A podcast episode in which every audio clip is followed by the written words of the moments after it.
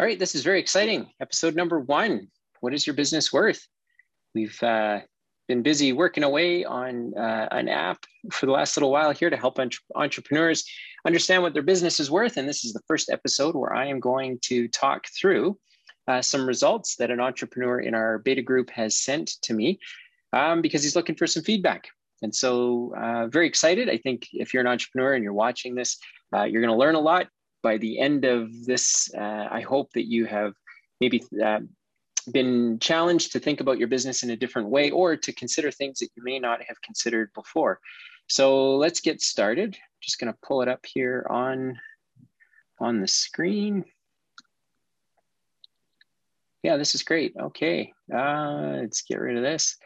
So this is um, when we talk about business valuation, first of all, every entrepreneur thinks their business is worth more than it actually is. And that makes sense, right? If you're an entrepreneur running a business, you've been sweating it out, you've been straining it out, you've been trying to make sure that all of the activities that uh, you're doing produce a return. You've got people, you've got resources, you're trying to do something worthwhile. And uh, in my experience, I've always found that entrepreneurs don't know what questions to ask in order to make their business better. And uh, it has become apparent to me that using your uh, a business valuation is is a great way to do that. And notwithstanding, there are many different ways that you can value a business. In fact, valuing a private corporation is one of the hardest tasks in the world to do because there are so many different opinions about how to do it. But if you don't get distracted by that, and you pick a method, and, and what we're going to go through today is one method that I believe um, probably is the most functional one.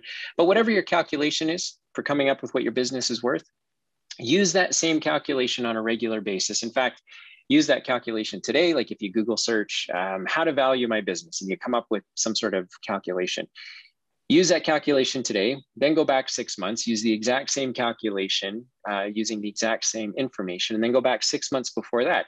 And between those three, you should get a baseline and go, you know, using the same math, here's how my business is doing from a value perspective. And the reason I say value, um, the reason I think value is the most important metric to use when, as an entrepreneur, you're trying to build something is because every day your business gets up to use the people and resources that it has to solve a problem in the marketplace. By solving a problem in the marketplace, it generates profit, hopefully, or revenue rather. Then it pays for all its costs, then it has profit. And then that profit, if used properly, is reinvested back into uh, the business and should produce a business that is worth something. So that's kind of the simple logic that that any entrepreneur can use. And whether you use the, the, the method that I'm going to go through here in the next couple of minutes, or you come up with your own method, just use the same method every time you go to run the calculation, because then it's going to tell you um, what your val- what the value of your business is doing from a trend perspective.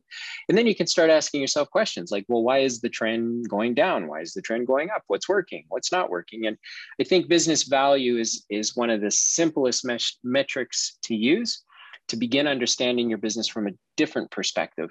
And so today, as I talk through this, maybe that'll it'll occur to you um, um, what it what what that could mean for your business. So uh, I happen to know this individual. In fact, I know everyone in our beta group right now. So um, I'm hoping to do these uh, these episodes on a very regular basis, and hopefully they'll be informative. Not just for the entrepreneur who has sent it over to me, but for um, anyone else who's running a business and is wondering how to build a valuable business, how to be more profitable, and and just through some of the things that get discussed, that there's going to be uh, some takeaways. So let's get into it. Uh, this particular individual today, based on the math, uh, this this is being all this math is is being run off a multiple of earnings calculation, which which just basically means the business generates profit after paying all its expenses, there's some money left over.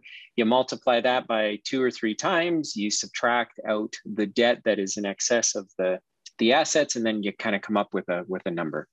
And so that's what's happening here. The calculation isn't as important as what the trend is over, over time. And so um, today, this particular individual, their business is worth nothing, like nothing.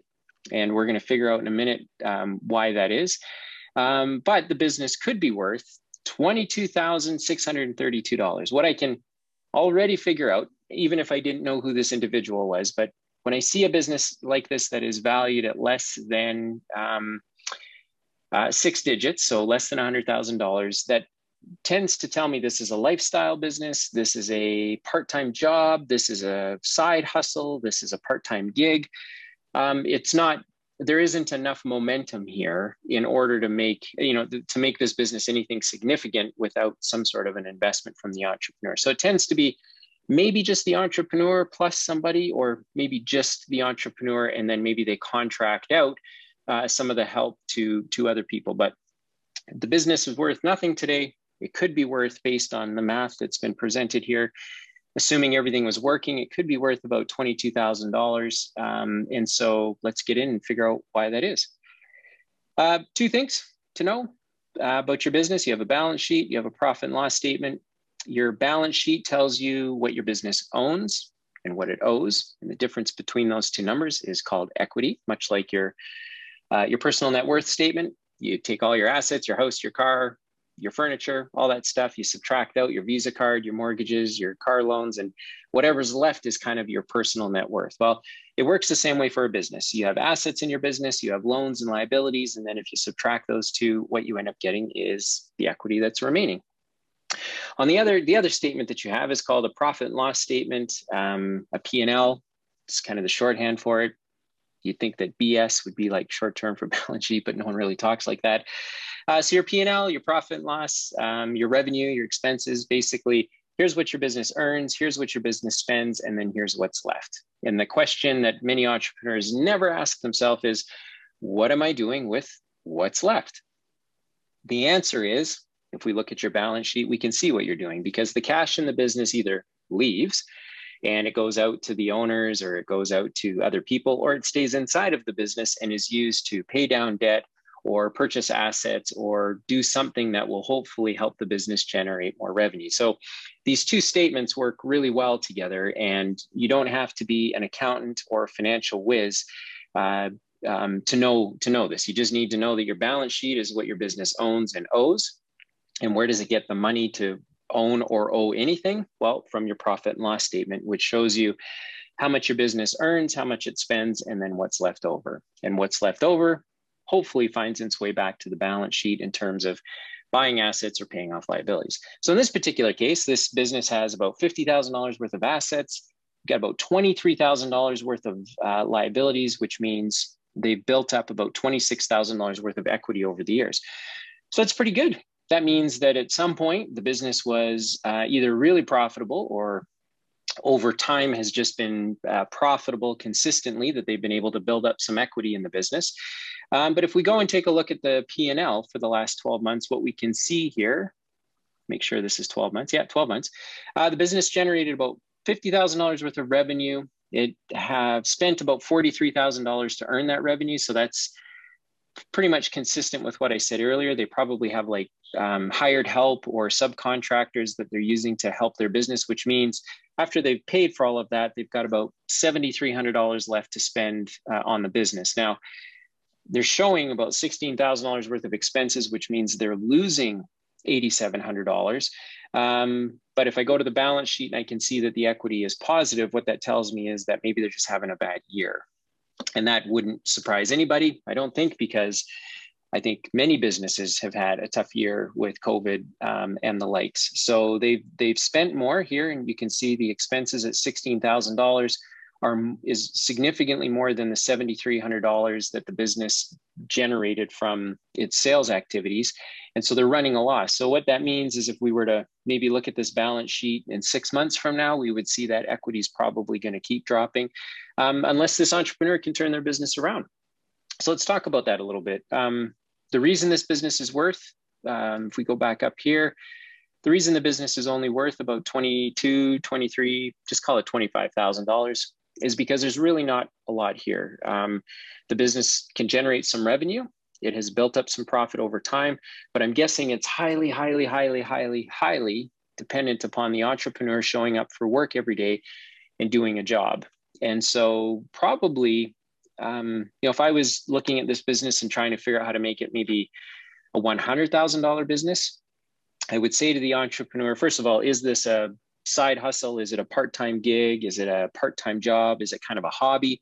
Um, because if it is, then either you need to find someone else to do what you're doing and then give them, you know, um, all the money that gets made until such time as their salary's been covered. And then, you know, hopefully they do more than that and, you know, you can take a little profit off of them. But if this is something that maybe you think only you can do, then you've really got to get that revenue up. And if you're trading, you know, small businesses like this, the entrepreneur tends to just trade their time for money. And an entrepreneur can oftentimes say, you know, I've got one or two really good clients, um, or I have a handful of good clients.